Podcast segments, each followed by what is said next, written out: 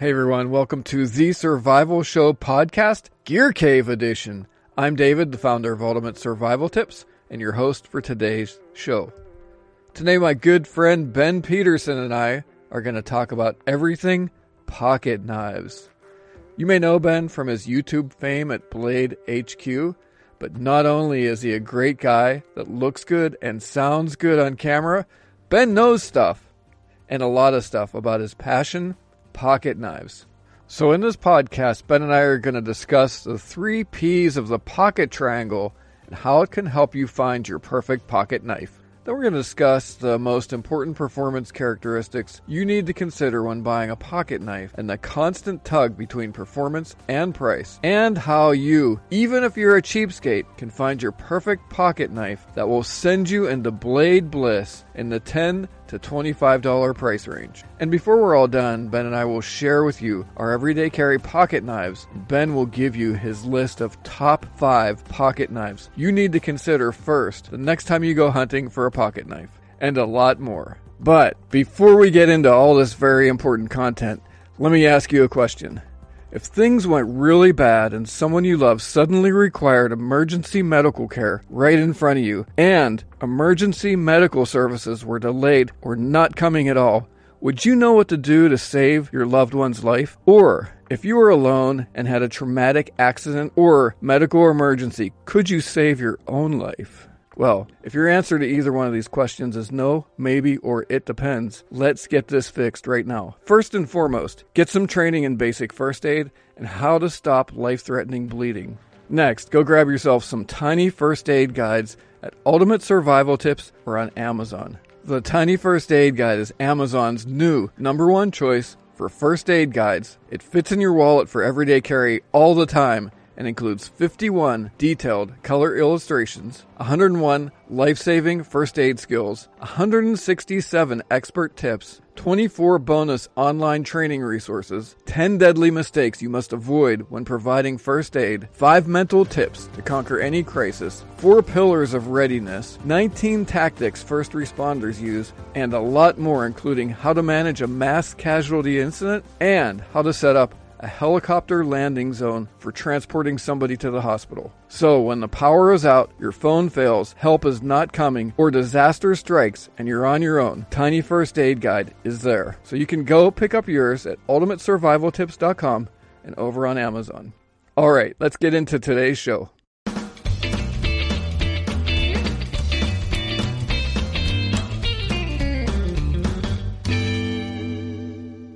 Mr. Ben Petersen, it's great to finally have you on the Survival Show podcast, Gear Cave. Brother, we've known each other for a long time now, haven't we? Yeah, we're we're probably on like 10 years, David. It's been a good spell. It has. I'm not going to do any spoilers. I'll let you uh, share your backstory in a moment here, but my first my first meeting with you was at a at a major uh, knife gear brand that I had been going into their booth for several years, and nobody ever approached me.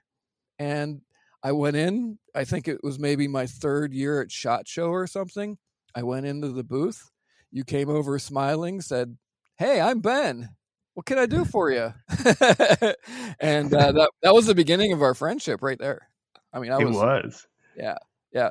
So for folks that don't really know your large volume of work, especially in this uh, knife area, and I think you would probably agree, uh, specifically even uh, more focused on pocket knives. Can you give us a bit of your backstory? I mean, you can go back as far as you want because, like, you have sort of kind of like had an interesting life, and uh, just bring us up uh, through what you're doing now and into this uh, topic of pocket knives.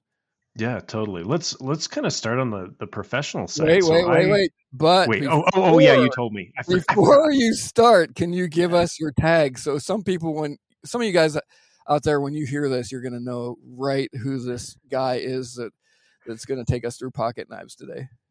Okay, so so my tagline goes like this, guys. It goes, "What is up, guys?" Awesome. That's how it goes. Easy. Thank you. So- just for me, maybe. I'm sure there are listeners that are like, "What? What is going on here?" Let me let me give some backstory. So um, Okay. that was that was my tagline on YouTube when I worked at a company called Blade HQ, and uh, I was their marketing manager for a few years. And we started this YouTube channel, and and that was kind of how I started all the videos, and uh, that's kind of morphed into not just my tagline, but I throw it on my knives and things like that. I design knives now, but let's let's go back to like the beginning of knifedom for me. I um I studied broadcast journalism and film in school and graduated with with a degree in it. And I was like, I thought I'd make documentary films for a living, and that's actually an oxymoron. You don't you don't do that. You don't you can't make a living doing documentaries. Um, some people can. For me, it was like a losing proposition with a family and everything. And I was like, you know, how do I transition this into something that would work for me? And I ended up um, realizing YouTube was YouTube was a huge um, opportunity at the time. This was back in 2011. Mm-hmm. And so I approached this company, Blade HQ, and said, Hey, could I do a trial run with YouTube videos with you guys? And they were like, sure, let's let's do it. And so I started making videos about pocket knives. And I, I do have a long history with knives, but I never like knew there was an industry there. And so like I grew up in uh, here in Utah uh, so I was in the Boy Scouts. I probably got my first knife when I was six or seven. my dad kept it in a in a drawer, a high drawer mm-hmm. where you couldn't get it. Mm-hmm. Um, had a Victorinox, a Swiss Army knife. But I, I guess I never really internalized like there are people making a living selling pocket knives. And so I started at Blade HQ, and this it, it kind of hit me like a ton of bricks. Like, wow, like you can actually make money doing this this in this fun industry. And so I stayed at Blade HQ for about three years on the first run, and then uh, I actually went up to Oregon to Columbia River Knife and Tool (CRKT), and that's where David and I met. I was I was working the booth. Can can I say this on a family friendly show? I was a booth babe. That's what I was. Just teasing. I know. I, I was basically a, um, a, hired hand in the booth as as an employee, and um, anyway, so I, I worked at the CRKT booth, and that's where Dave and I met. And uh, we, yeah, I, I think probably three years you came and we, we chatted knives at the CRKT booth. And then I actually went back to Blade HQ. They recruited me back as their manager, marketing manager. And, and that's kind of where I, I don't want to say, um, got famous. That sounds like a weird way to say it, but uh, that's where people started recognizing me from YouTube mm-hmm. um, where we started making got famous. That sounds really uh, big headed. dude, I've I've hung out with you, and you know we have a uh. fairly sizable YouTube channel. And I, w- I would say the larger volume of people knew who you were than they did who I was. So I would I would put you in the famous category. Do, yeah. do you know what's funny about that though? I, I use the word famous, and that sounds like such a a big deal. It's to me, it's not. It's like I don't walk down the street and people recognize me on a regular basis. It's right, so yeah. niche famous. It's niche. Um, it is niche. It's like which, which, to me is my favorite because the knife industry is a niche. Mm-hmm. And if somebody recognizes you, it's like bring it in. Let's let's hug because like they've been somewhere with you, you know. Versus like a movie star, if you watched Matt Damon, like yeah, you might feel close to him, but you have zero connection. But like when a right. knife guy walks up to me and they're like, "You're Ben," I'm like, "Man, bringing in what you got in your pocket," you know. And that's that's why I love the knife industry because it's super fun and it's super yeah. it's familial. Like people yep. know each other and they know the knives, and it's just instant conversation. So. Yep.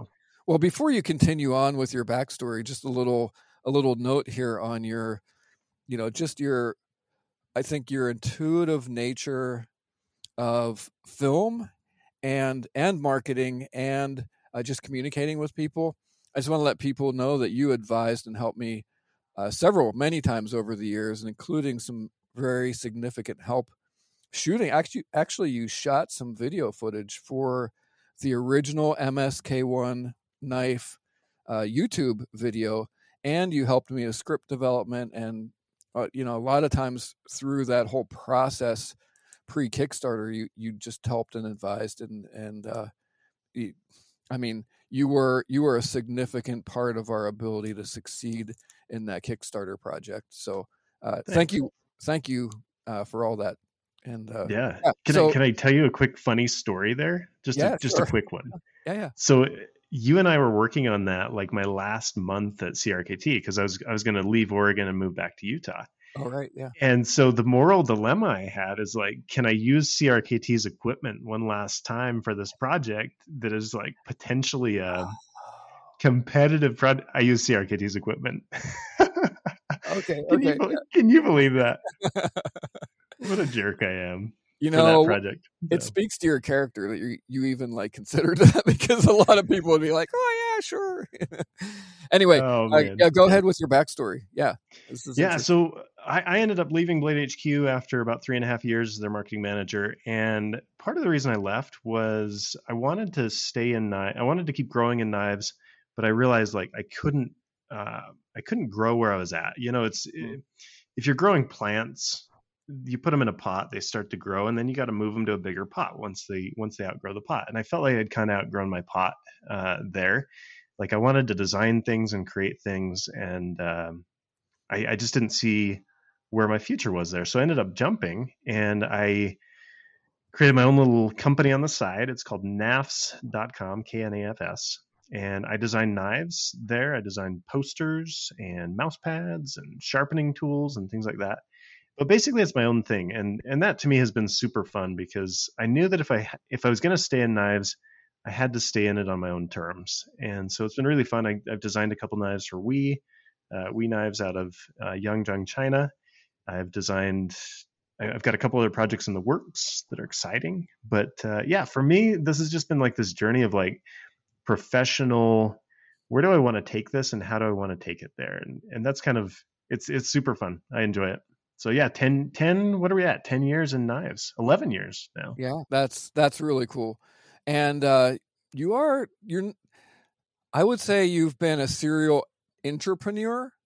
I mean you've worked for several companies that you've mentioned already and you really innovated. What i saw is you really innovated for them. Uh, that's sort of kind of like my backstory i'm not going to get into but um, i worked with some companies that really trusted me before i ever considered doing ultimate survival tips and YouTube videos and designing gear. I did that for other people. So, you know, I think you you've been a serial serial entrepreneur, and now it's really exciting to uh, you know just see all the creative stuff that you're creative and unique stuff that you're coming out with uh, with Knafs.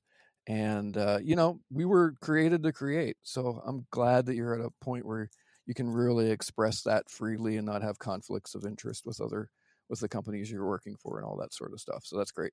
And you you have the business right out of your home, is that correct?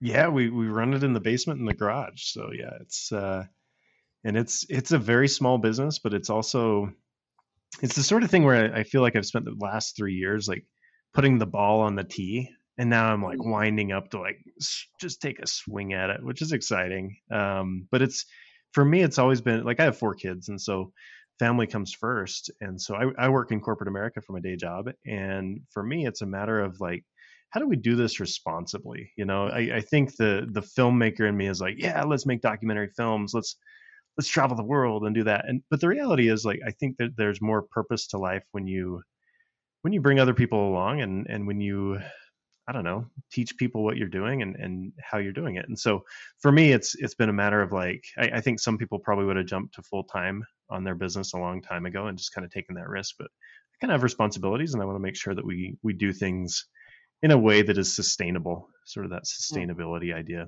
So yeah, but it's um it's been exciting. It's it's to me there's nothing quite like getting a prototype in the mail mm-hmm. and and right. holding it in your hand. I mean, you've been there, David. You you know what that feels like, but it's it's invigorating. I mean, I got one last week, and I nobody was home. I, I skipped around the house just by myself.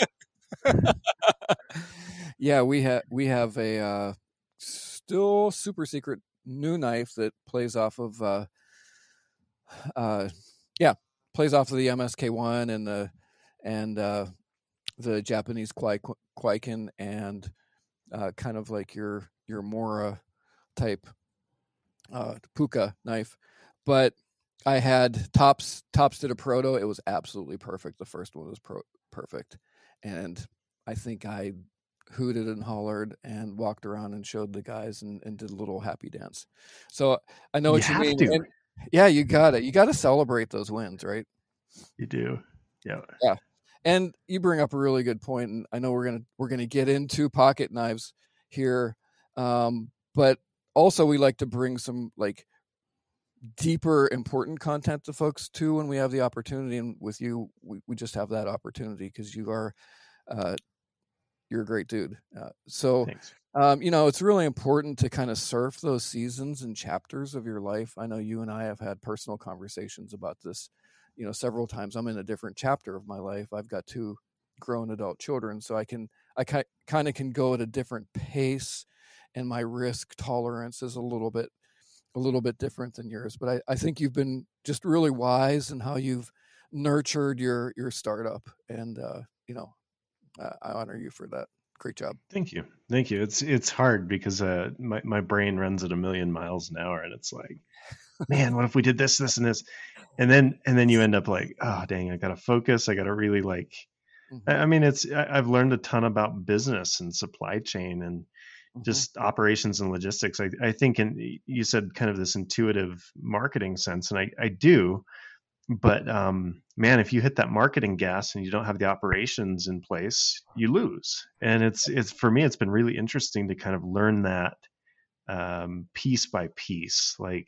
I, I think if I just stayed in that comfort zone of marketing, I'd do fine. But like to me, it's it's like how do you how do you build on what you know and mm-hmm. grow from there. And for, so for me, it's like, okay, marketing is uniquely tied to supply chain is uniquely like you can't sell a pocket knife you don't have uh, unless you're kickstartering but even then you got to deliver right and so right. what's what is your supply chain so for me it's been a, it's just been a wild adventure to figure all the pieces and parts out and man i've made some mistakes and and those are good those are that's how you learn you, yep. you pay for it you know yep. so i love it well this is really good kind of banter backstory that I I believe is helping some people even like you know consider doing their own thing. So thank you, thank you for sharing all that. So how about we get into some pocket knives now? Yeah, absolutely. That's what we're okay. here for. Yeah. So my first question to you is why pocket knives? It's a good question. Um, a lot of people. So I, I think there's a lot of different reasons people carry a pocket knife. A lot of people collect them. Um, obviously at the end of the day it's a cutting tool to me a knife is through and through a tool and so i, I use a i mean when i'm doing video projects around the house or, or wherever i use the back of the the spine of the blade mm-hmm. to as a as a screwdriver to screw on tripod mounts and so for me it's first and foremost is a tool open amazon boxes or whatever you know um, but then you get into collection you get into um, people that are using them for work, uh, if you're in the military or police or a farmer or whatever, like that is a very useful tool to have on your person. And could you could you uh, go find one in the garage? Sure, but for me, I, I see there's an efficiency gain by carrying a small tool in my pocket. So for me, first and foremost, why knives? It's a tool and it's a fun tool. Mm-hmm. Yeah, well, why pocket knife versus like a fixed knife or maybe a neck knife or something like that for you? So neck knives, I don't like things around my neck. It's like scratchy. I don't wear necklaces. That's just I, I don't. Kind of makes me claustrophobic. But um, a fixed blade knife doesn't. I, I mean, I live in in the suburbs. Um, I don't live out in the country. I think if I lived in the country, I would I'd probably carry a fixed blade. But um, a folding knife, a pocket knife, integrates well into society. I've I've worked in offices my entire career. Really good point. And yeah, I, like if you're carrying a fixed blade on your hip, it's it's a little bit aggressive uh, in in modern society, and I you can argue if that's a good thing or a bad thing. I, it doesn't matter. That's what it is. That's what it is. What it is. And right? Yeah. So for me, I've always kind of carried knives that are kind of quiet, um, not huge. I, I, like a knife under three inches.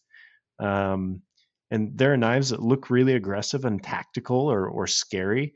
Those are not really my style. I'm, I, I think for me, I like to um, kind of be low key with what I carry and, and how I carry it. But yeah, ultimately, I think it comes down to you can get a lot more knife quietly in your pocket if it's a pocket knife versus a fixed blade. That's good. Yep. So we've got some considerations. Like, let's just start at the beginning. What are our major considerations? Maybe talk us through uh, what we ought to be looking at when we're looking for our perfect pocket knife? Oh man. Okay, let's let's start on perfect because the reality is once you once you find the perfect one, you'll be like, "But wait, this little thing, it I want this different." So here's here's kind of how I broke it down, David. I I, I okay. turned it into a, a triangle. so Oh. you've got price, performance, or purpose. Take your pick. I, I think performance and purpose are kind of in the same category. So price, performance, and pleasure. And I don't think you're looking for like a perfect triangle here, but what you have to understand is that each of those is tied into each other. So like if you're gonna pay a thousand dollars for a knife, well maybe you get a lot of pleasure out of that. Like me paying a thousand dollars for a knife, I would be very sad. There would be no pleasure in that, even if the performance is is perfect. Um, so I- think it comes down to how much are you willing to pay for it, what's its purpose, how does it perform, and what is what's the pleasure factor? Because ultimately, like it is a tool, but I I've got literally within arm's length, I've got about hundred knives. Do I need that? No, but is it fun? Sure, yeah, it is. And I think for a lot of people, collecting and and having them and understanding them is is a hobby and it's a pleasure.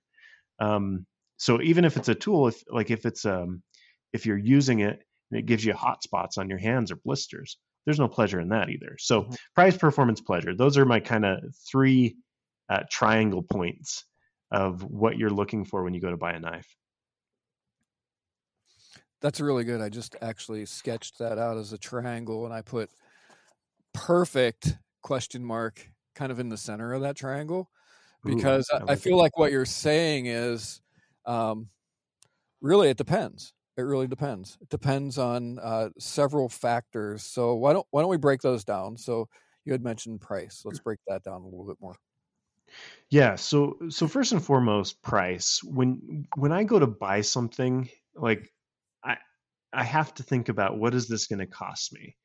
Um, we all do, right? And you can put it on a credit card if you want. I, I don't recommend it, but ultimately, you've got to stay within your range. And so, are you going to go out and buy a hundred and fifty dollar knife, or are you going to buy a thirteen dollar one on Amazon? You're going to buy a fifty dollar knife, whatever. So it's really interesting because I, I've seen different um I, I guess different schools of thought here so like the best-selling knife on amazon is like 13 bucks and it's like it's like got five stars people love that thing and you, you look at it uh, well i look at it as somebody who has worked in this space and i look at it and i'm like you got to be kidding me. Like why do people like that thing? Like it's it's cheap and the blade centering's off and the steel is crummy and it doesn't like it doesn't Right. lock up well. All these things. Hmm. but for the majority of people they can probably buy that $13 knife and it's going to do everything they need it to do and they're going to give it five stars which is great. I don't have anything against that.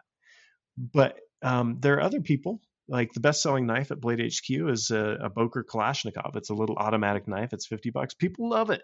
Like the prices is is what they're looking for in that particular knife. The steel is okay. Um, it snaps open nicely. It's a fun little knife and i think for 50 bucks it's a great value.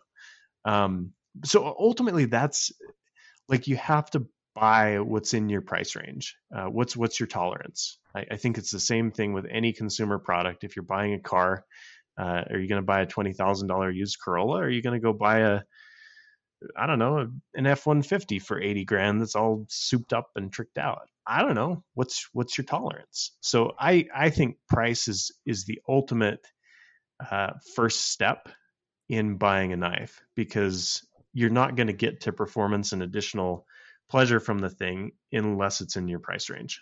So That's a really good point. And like even the the you and I would look at that.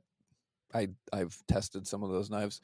Uh, we would look at that crummy thirteen, what we would call crummy thirteen dollar knife, but people will use that. They'll abuse it. They'll go and cut roots, and you know, and then they'll sharpen it again and sharpen it again, and you know, eventually it won't be serviceable serviceable but for they'll be like hey for 13 bucks i'll just go buy another one or i'll maybe i'll step up maybe i'll get that next $26 knife and uh you know i like this this whole thing of like your price aligns with your pleasure in many cases and uh that really good points anything else to say on price Yeah, I mean, I think the thing to realize too is there's a there's a price bracket for everybody. You know, there's the thirteen dollar knife on Amazon. You could probably find a two dollar knife at a gas station, uh, or you could buy a, a twenty thousand dollar gold inlaid custom with uh, engraving by Bruce Shaw out of California. Like, right. Right. there's such a there's such a range, and I, I guess for me, it's it's sort of like, man, it's this buffet, and there's something for everybody and I, I love that about it like there's it's not like you have to buy the $20000 knife you can buy the $20 knife and and you might get a ton of performance and pleasure out of it and you may never upgrade to a 50 or a $100 knife yep. Uh, but that to me is is part of the joy of of this particular industry is anybody can walk into it and find something that that they enjoy at a price range that is good yeah that's really interesting you just reminded me of of our early youtube days and I literally, I literally couldn't afford knives to review, right? So I was really blessed that actual actually Jeff Freeman had seen some of my test videos on knives that he designed and he got me hooked up with Gerber and it was literally like for the whole first year of our YouTube channel, everything was Gerber because I, I couldn't afford to buy knives. right. Wow. That's and, amazing. Yeah. Yeah. And, uh, you know, our, our channel kind of piggybacked on the whole Bear Grylls craze. So there were some, you know, small, pretty affordable, highly publicized pocket knives that came out of that era and, you know, several more. And, you know, at that particular time, man, a, a, a $29 knife was, you know, was a bit of an investment for me. A 59 yeah. or a hundred dollar knife was was sort of kind of out of the price range. So I totally get it. And you know, and now, you know, our knives, you know, our MSK one, you know, the the economy version, the primitive starts at 149. And, you know, I've got one of my preferred pocket knives here, one of Jeff Freeman's knives uh, beautiful knife made out of S35 VN. And I mean, I think that cost me about $250. So, you know, it's not like I do that every day, but, and it's not like I actually even use Jeff's knife much, but I carry it sometimes because it's just so beautiful. And that gets kind of like into the preference thing, right? well, the pleasure. That's the, the you just, thing, yeah, I heard, I heard it in your voice, David. Yeah, you, yeah. you, you started to like wax uh, hypothetical like you you wax poetic you're like it's just so beautiful yeah and that's exactly yeah that's the I don't, I don't have many knives like that but i was willing to invest in a, over the years a couple of knives like that right but my utility my utility knives are are ones that i've had around for a long time we'll talk about those a little bit later like what do we actually carry that's great yeah. so why don't we get into performance a little bit here yeah and and really i think performance is probably like the biggest category. You you could spend mm-hmm. days and days, and there there are podcasters out there that literally it's it's like dedicated to the the percentage of vanadium in the steel and all of these like you can really get into the metallurgy of of the steel and the performance all of these things for me i, I guess i look at performance as a little bit higher level mm-hmm. um, like asking yourself the question of what what what do you need this thing to do um, so for me, I need it to open packages. I might work in the yard, cut some branches, um, cutting apples. I, have got four young kids, and so uh, apple duty, apple slice duty is is very common. And so for me, I look at like, okay, now that you've nailed down price, what do you need this thing to do? Uh, so that's where you start You're looking really tapping it, into like performance and purpose. You're kind of like merging even like blade steel and length and all, all that sort of stuff. Yes. Like, hey, you know, what what's my intended use of this tool? Yeah, that's good. Yes, that's good. Mm-hmm. Exactly. Like where where are you going to pull this thing out and and use it? And so um, when you look at like blade length, you got to think about the legalities. So in Chicago, they have a blade length limit that's under two and a half inches. Uh, Boston is the same. New York doesn't allow most um, locking knives, or I think it's knives over three inches. They've got some crazy knife laws out there. Um, so you, you, kind of have to take all of these inputs and start creating an output. Um, additionally, like a lot of people, I, I, like lightweight knives. There's there's a knife called the Benchmade Bug Out that has been incredibly popular over the past five, four or five years now, it's under two ounces. So it kind of disappears in your pocket. But when we talk about that knife, it's it's a little bit flimsy in the middle. And so people have upgraded it, and, and Benchmade's actually come out with another version that's a little bit um, stronger with a G10. Um, but each of these these pieces, like the the locking mechanism, do you do you need it to be left hand friendly? Do you need it to be one hand open and close? Um, traditional pocket knives, kind of your your old timer um, slip joint knives, they don't have a lock on them, and I think for a lot of people that's fine. Me, I like a lock because I had a I had a slip I had a, a Swiss Army knife fold on my finger like the first day of scout camp when I was 12 Mm. And I'm like, no, I, I want a lock on that dang thing. I don't want to get cut again. And so those are kind of all the considerations you have to think about when you start diving into the performance of a, a tool. And and a lot of people never will. They'll buy the $13 knife on Amazon and they'll be happy. But I think there are people that will start at that $13 knife and then they'll start they'll start realizing like, oh, I don't like this. Or a friend will show them a knife and they'll be like, well, why does it have that lock and not this lock? And when once you start asking those questions, it's all downhill. You might as well just walk away. If you start asking like questions about steel, it's a slippery slope, and you're going to end up with a hundred knives within arm's length. Mm-hmm. Uh, you just you know, like once you start asking questions, it, it really turns into this this amazing world of wow, somebody really thought about this thing. I mean, I've got a Chris Reeve Knives Sebenza sitting on my table here, and it's a work of art. It's a mm. $400 knife that is purpose driven. It's beautiful. It's timeless. I mean, it's it's been running for 40 years. And do I want to pay $400? No, I never would. It was a gift, right? but people do and and I mean Chris Reeve Knives can't even keep up with the the production on this. So many people want it, but it is it's kind of this big spectrum of like what do i need this thing to do? And there's flex involved you know people people get excited about them but uh, yeah it's it's definitely you look at all of these pieces and parts and you say what do i need this tool to do? And then you start making decisions.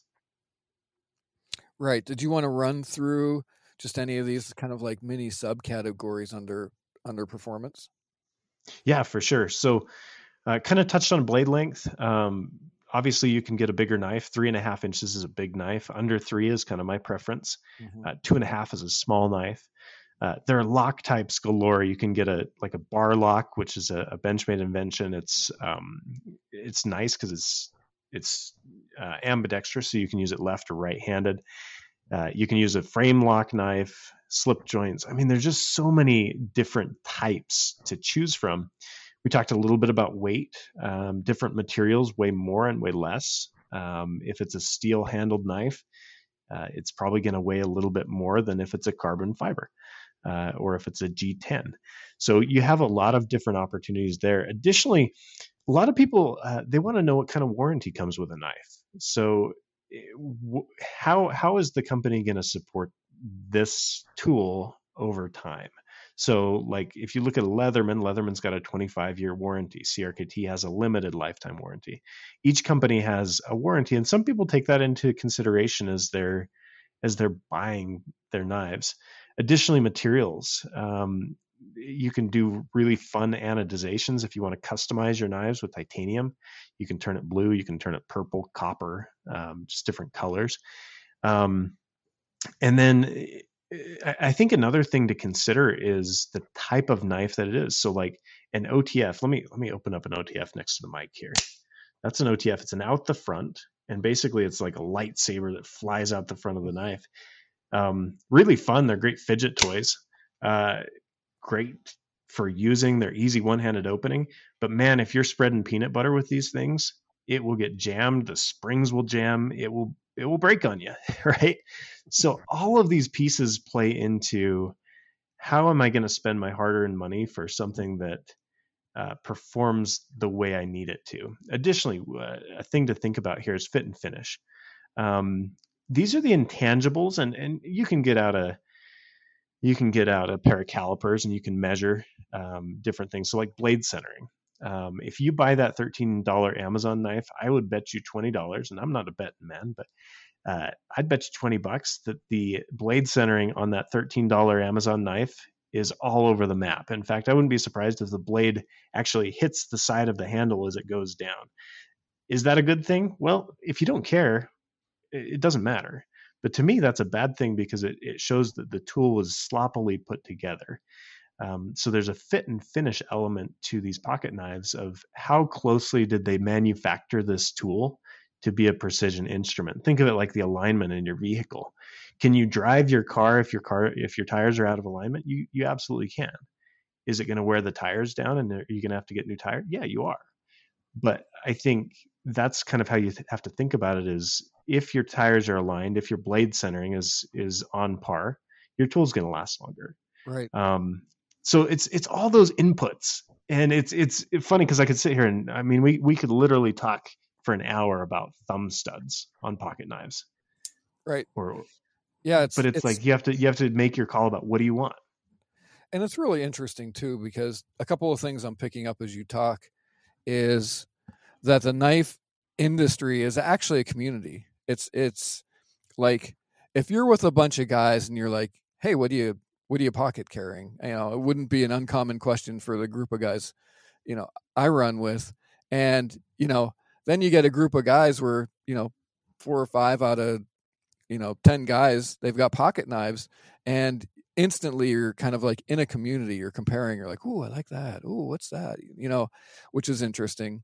Two, uh, the other thing that I'm that I'm kind of like hearing in between the lines here is when you just start getting into knives and pocket knives in particular, that person who's buying the $13 blade, they may not know anything about alignment. They don't even know how like a good pocket knife or a good knife is supposed to be built or centered or that one steel's uh, better than another. And I was in that exact same thing 20, 25 years ago when I started learning about knives and steel and and pocket knives and fit and finish and started designing my own gear. Um, so if I because even what you've said already, I'm guessing some people are out there and saying, I never even knew about blade centering. You know what I mean? So we've got some minds exploding. And, you know, some of this terminology or some of these things aren't familiar with you, you're in the right place. And two, it just know that that um, you alluded to it. Um, Karen Karen often says that she's a knife wife. So like it it kind of not that it becomes an obsession, but it's just a part of it can become part of like just your your even daily culture. I mean, all of us probably use knives every day, whether it's a kitchen knife or a pocket knife or a, a like a Leatherman a Leatherman tool or whatever. So, um, you know, between yeah. between the lines, that's kind of what I'm what I'm hearing from you and folks that are maybe even just getting started down this road. Hey, that's that's kind of like where we all began this journey. Yeah, it's it's interesting. Uh, just to give it a kind of a, a less niche comparison. So I, I drive a Toyota Tacoma, nice mm-hmm. little truck.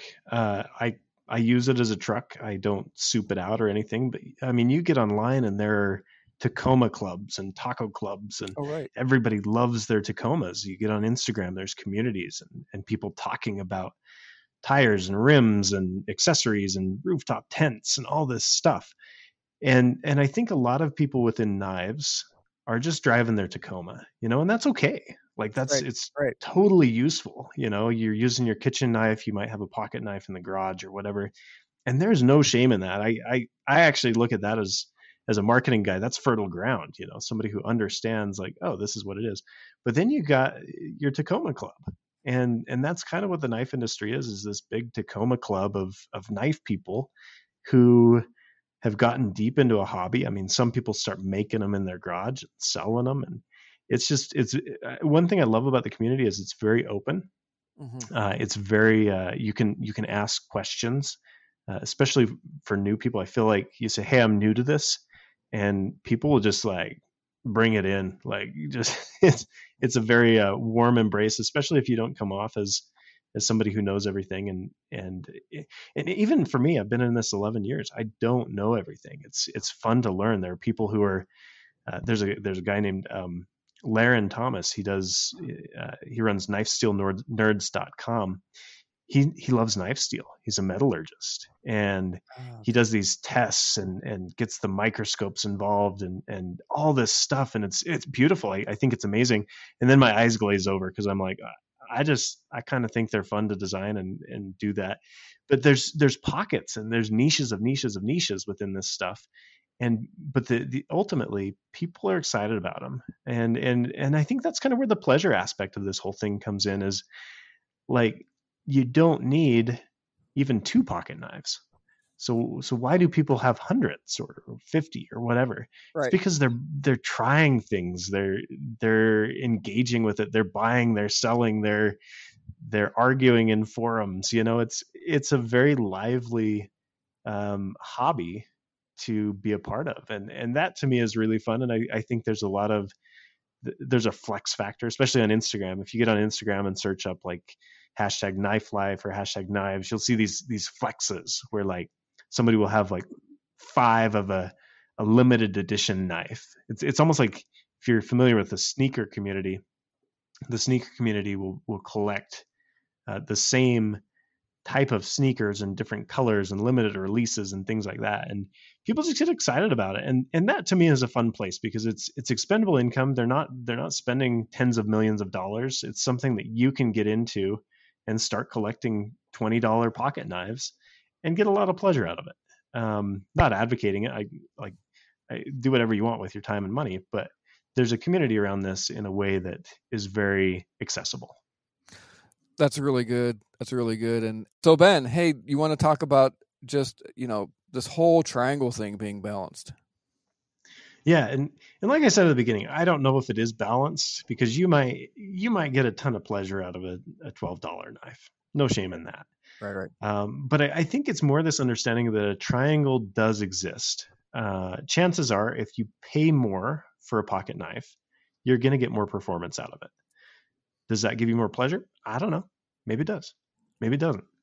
But if if you're buying a, a, a knife in Maxamet steel, that's kind of the the um, latest steel that everybody's really hyped on. It's going to be more expensive, but you're going to get more performance out of it. Uh, but does that give you more pleasure? Does that really give you more endorphins in your brain? You know, I don't know. Maybe, maybe, maybe not. So I, I think for me, it's more. It's it's less about having like a perfectly balanced triangle, mm-hmm. and more about understanding that the triangle does exist. If you pay a lower price, chances are you're going to have poorer performance. If you pay a higher price with diminishing returns, you're you're going to have higher performance. But for me, when I pay more for something, a lot of times it takes away the pleasure of the thing. Uh, and and that's just me being a cheap sucker, probably. But like, if I paid, like I do this with food. If we go out to eat, it's like anything over about twenty bucks on the menu. I'm like, this is this is just not going to be okay. It'll be fine. Like, yeah, more than twenty dollars a plate for the whole for, per person per meal. It's like it's just going to be okay. It'll be fine. But I'm not a foodie enough to be able to say like, yes, that encrusted chicken vinaigrette was per like I can't even speak the language, right? Like there's diminishing returns for people when they pay more for something, uh, and, and diminishing emotional returns too. And so I think for me, it's just a matter of finding what is what is your tolerance, what are you looking for, what does it need to do, and then saying okay let's let's pay for it. And the the cool thing about knives too is if you end up buying something you do, it doesn't have the performance it doesn't have the pleasure you sell it. You get rid of it. You give it away. Right. Right. or you you lose it in a in a stream when you're hiking. Like there it's it's like this is not on the same scale as a Tacoma because you didn't spend thousands of dollars on it. You can kind of go back to the well and and choose a different type of water you know? It's like it, and I think that's why a lot of people enjoy the hobby of it is for a small price you can start a start to understand the hobby. You can buy a sharpener you can maintain your own tools you can start to customize your knives and and there's a group of people that are going to be interested in going down that road with you and yeah it's like there there are people there's a there's a group on Facebook called the uh, Spyderco Paramilitary 2 Club. Uh, Spidey, Spidey PM 2 Club, I think is the official name. they just collect a certain model of Spyderco knife, the paramilitary 2. And like there are people with these pelican cases full of they they probably have $20,000 of paramilitary 2s. And that's what they like to do. That's how they spend their their free time and their money and they customize and they get the next drop and they're they're all in it. For me, I'm I'm not much of a hunter, a, a collection hunter, but everybody has their different way of of enjoying it and and most people are just like I just need a pocket knife in my pocket or I mean you look at like one of the things that blows my mind like utility knives you, you mentioned utility knives mm-hmm. uh, like every single person doing construction is carrying like a Milwaukee utility knife or a Husky utility knife like they don't even have a use for a, a $200 paramilitary 2 from Spyderco with the latest and greatest steel. Like they just need a tool to cut shingles, you know, right. or whatever. Right, right, exactly. Yep. And and I think that's where the performance comes in. They're going to pay eight bucks for that Husky uh, utility knife at Home Depot, and they're going to be just thrilled about it, you know.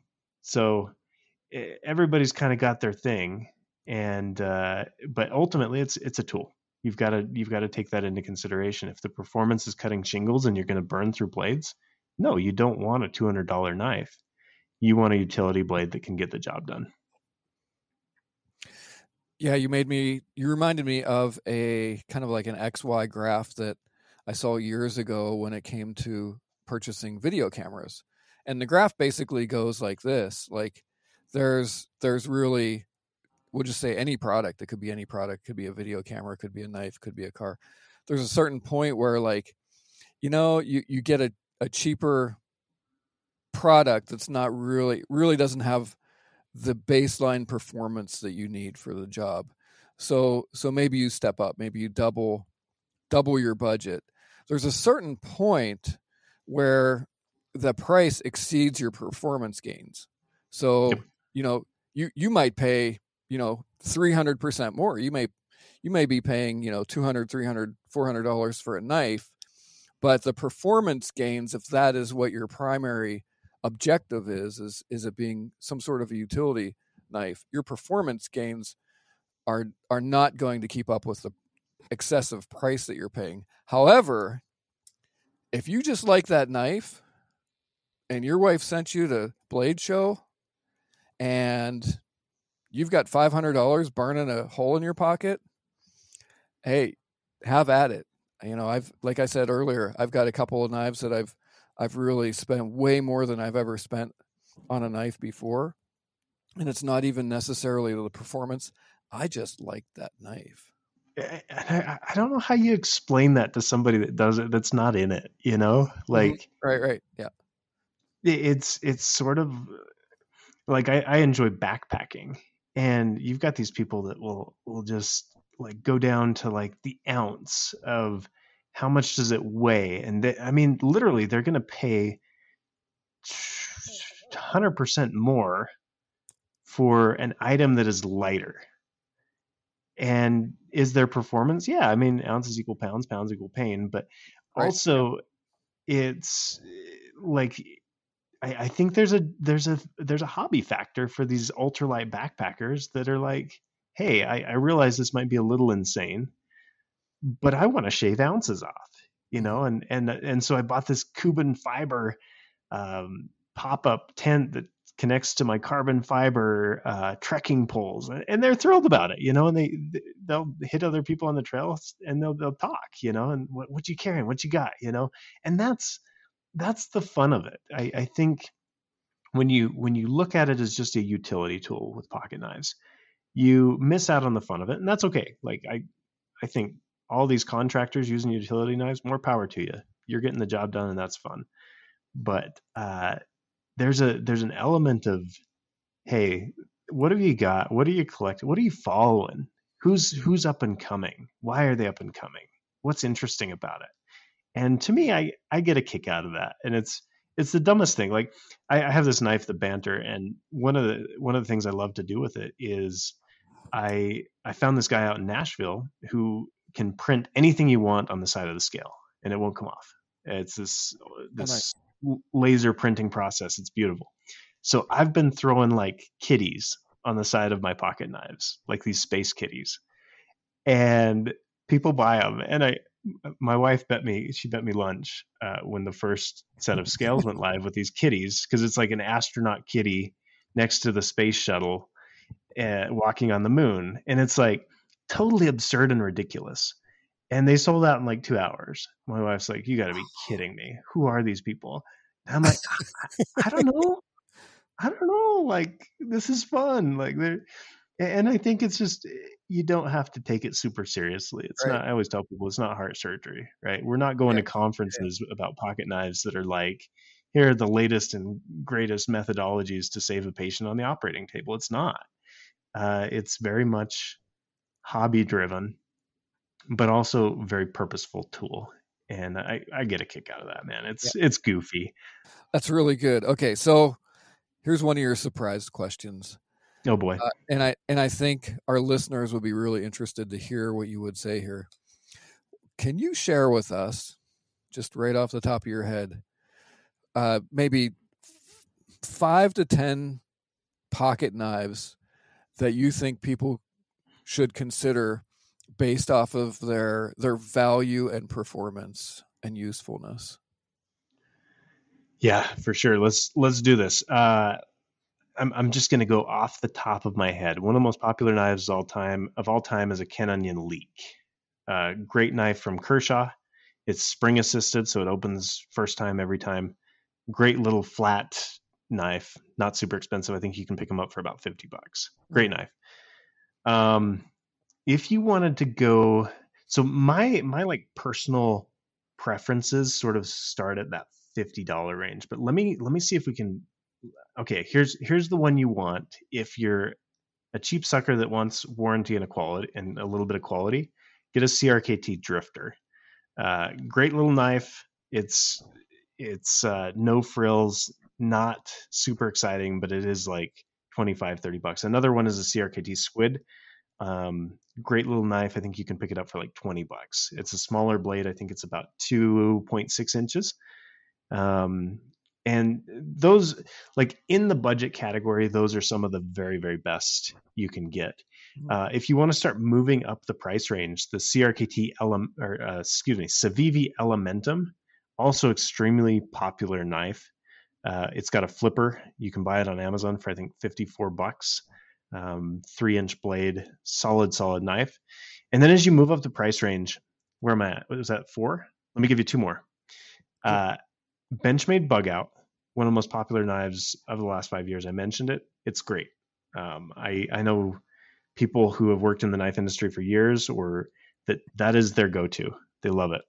And then the other one is I'm just going to put in a plug-in for Spyderco. Any of Spyderco's uh, tried and true knives uh, are, are awesome. You've got the Delica, the Endura, the Paramilitary 2, uh, Chaparral. Like they just do a great job, and you won't go wrong with the Spyderco.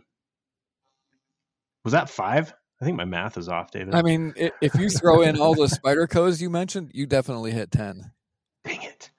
the Tenacious is also a good Spyderco for cheaper. Okay. Nice. Yeah. And uh, just not a plug for CRKT, but I understand their model. And I had, we actually shot for a couple of years their video footage after, actually, after you you left, they hired us to mm-hmm. uh, shoot some of that at shows. But CRKT's claim to fame is is how would you put it? Is taking very very popular custom knives and finding a way to produce them to a a really really nice quality uh, and offering those to the masses for a lot less. Is that yeah? Is that accurate? Yep. Yeah, it's a it's a designer um, knife basically. So you you tap into somebody like Ken Onion, who is very accomplished and well known in the knife industry, and they give him a design. They give he gives CRKT a design, and then they run with it, and it's it's successful because number one, it comes with a name, but number two, you have Ken Onion's years and years of expertise behind it, mm-hmm. and so CRKT is able to tap into what works and what doesn't. Um, so yeah, it's it's a cool model.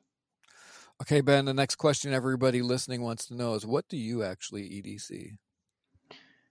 if I told you, I, would have to kill you, David. I'm sorry about that. no, uh, but what if you tell all of us? what will you do? oh, this is gonna get this is gonna get bad. Uh, no, so um, I typically am carrying something that I'm working on in one way or another. Okay. So, for instance, um, right now I, I, mentioned the prototype that came in. I'm I'm working on a knife under our brand, the Knafs brand, and so I just got prototypes for that, and I'm carrying that to understand how does it work and taking it apart and just cycle testing it basically by opening and closing it. And so a lot of times what I'm carrying depends on what I'm doing. So I, I designed a bigger knife earlier this year, uh, I guess last year, end of last year.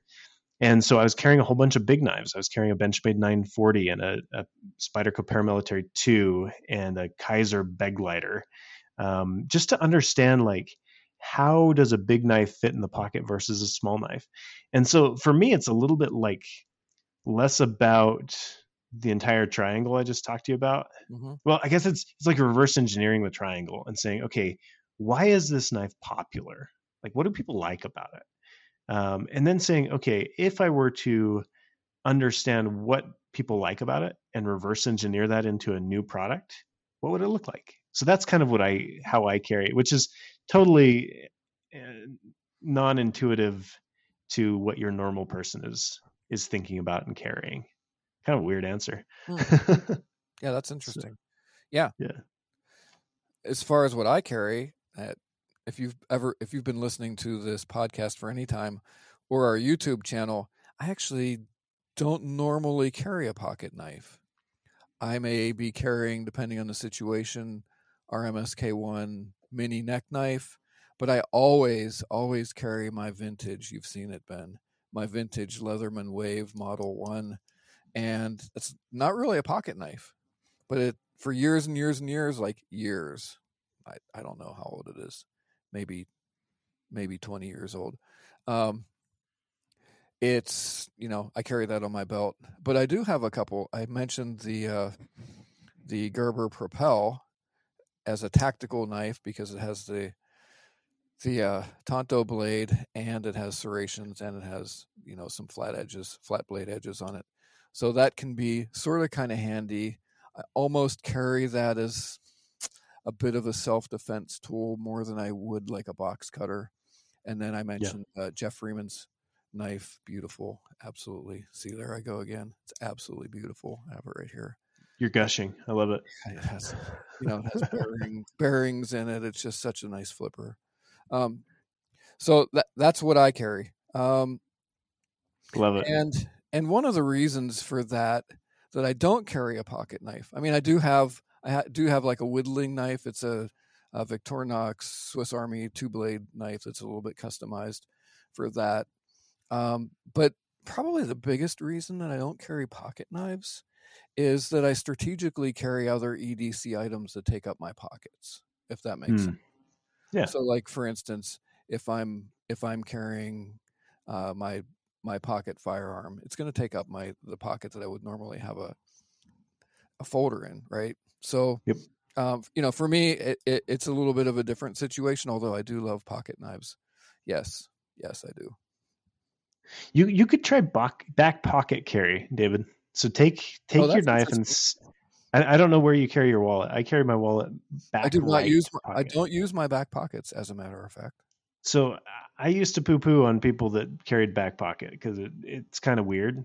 Um, hmm. but I, I've got this pair of pants that uh, we've worn out the the pocket clip area of the front right pocket, and so I've transferred it to the back.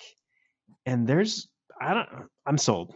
I like it. Hmm. It's uh oh, it's a little bit different way to carry, but it keeps it right there and it, it keeps your front pockets kind of out of the road. So so, two things before we get out of here, Ben. Uh, one, what are some maybe next steps or action steps for folks that are looking looking at some pocket knives? How can we simplify everything that we've talked about? Yeah, I mean, and and this is where it gets tricky because you log on to Amazon, you log on to Blade HQ, and you're going to end up with tons and tons of knives.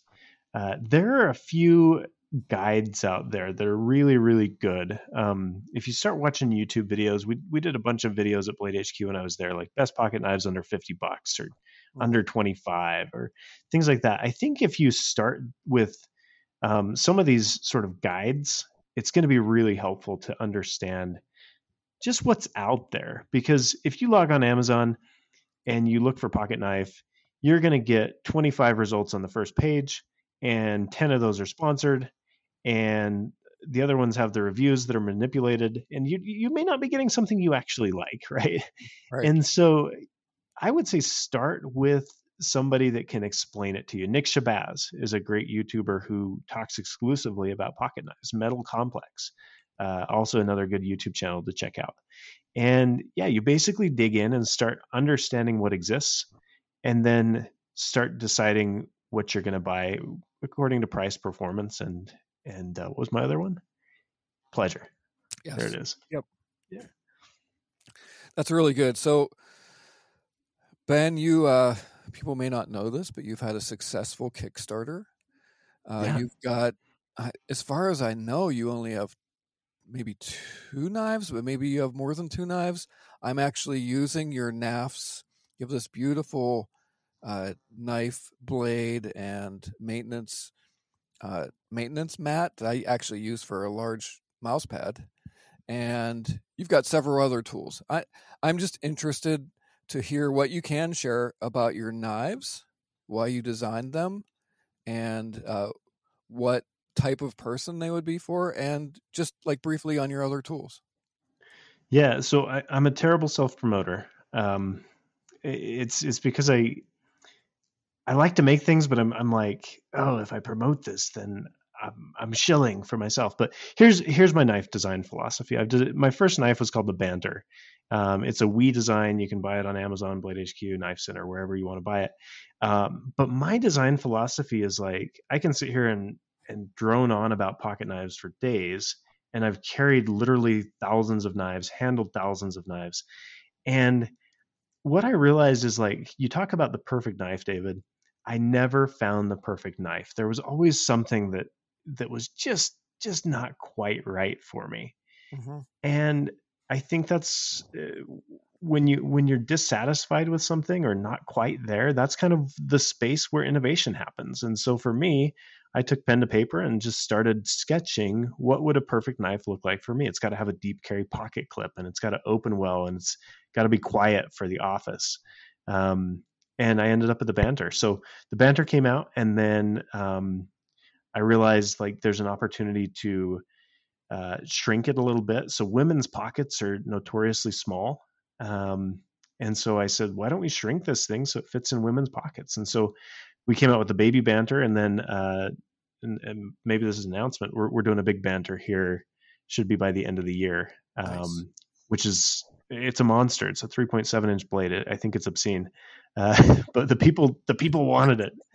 Um, and so we're doing that too. Um, and then uh, what I realized is I, I, like the customization side of it. So this new knife that I'm working on is going to be easily customizable, and mm. that to me is exciting because there's this opportunity to play with something that already exists and kind of shapeshift with it and, and have a lot of fun creating your your something that's uniquely yours and so that's what the next knife uh, that I'm working on is. Uh, it's uh, it'll be fun without giving too much information. We'll, we'll probably kickstart it, uh, and to me, it's it's a I think it's exciting because it's my company name on there. Where historically I've just done collaborations. Uh, this one is my name, the name I came up with uh, on the knife. It's my logo. It's all of my specs, and it's all of my risk. Mm-hmm. And that is terrifying and invigorating to me. And so for me it's it's very exciting. So that is really exciting. Um, just just for people who again, you know, we were created to create for people that are interested in this sort of stuff and design and have ideas. Um, you mentioned something that Ben actually, producer Ben actually gave me the nod when you said it the banter you designed for you because you had looked for the your perfect pocket knife and you didn't find it. That's exactly what spurred me on with the MSK1 multi scenario knife. And um, uh, the key here that I heard you saying is design for you. Like if you're going to make something, uh, there's a book, Purple Cow, like make it so distinctly different and make it for you. Don't be different just to be different, but design it for you. Really take your time with it, make it work. And I think you're going to find a, a niche of people that I uh, think it's pretty special too. Yeah, it's so true. I mean, it, I think you inject a piece of yourself mm-hmm. into the thing, and it makes it easier to sell too. I mean, if you can explain why the yeah why the jimping on your knife jimping is the texturing on the spine of the blade why is the jimping like it is or why is the handle shaped like it is um, what about the pocket clip? This pocket clip has recessed pocket clip screws, so it doesn't mess up your pocket. Like that's important to me. Mm-hmm. And I think when you can tell that story of like the why, like the design comes together, but then also people can start to understand the why. This pocket knife is designed this way because of this factor.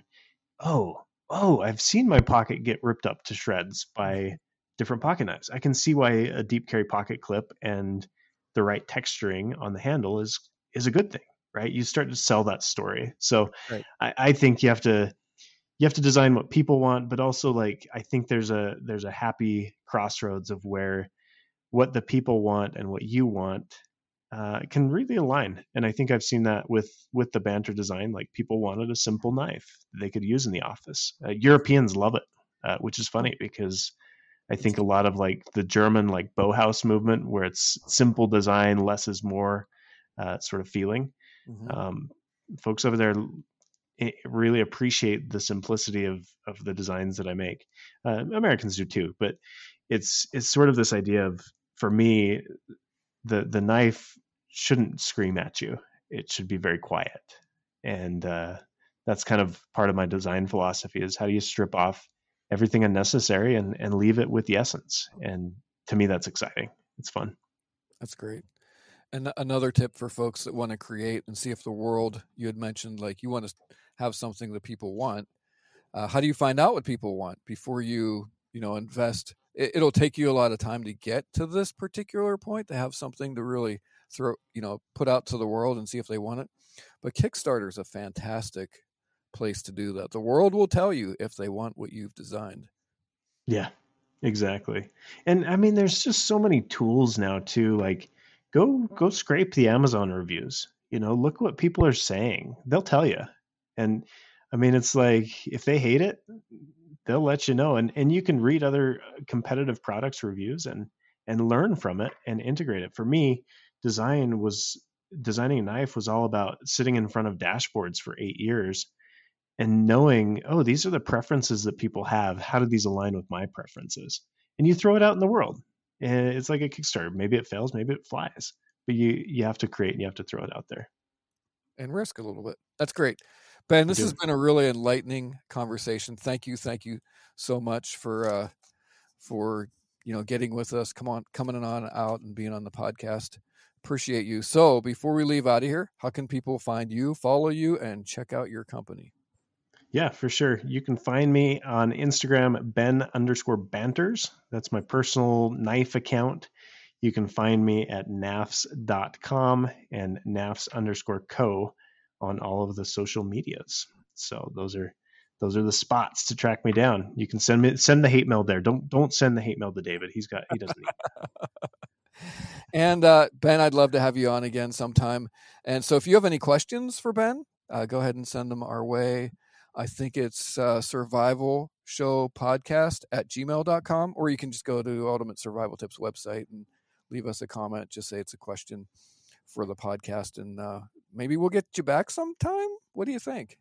I'd love it, man. I, I love talking about this stuff. I think it's fun, and eh, I'm grateful to be on, David, as always. Thank you.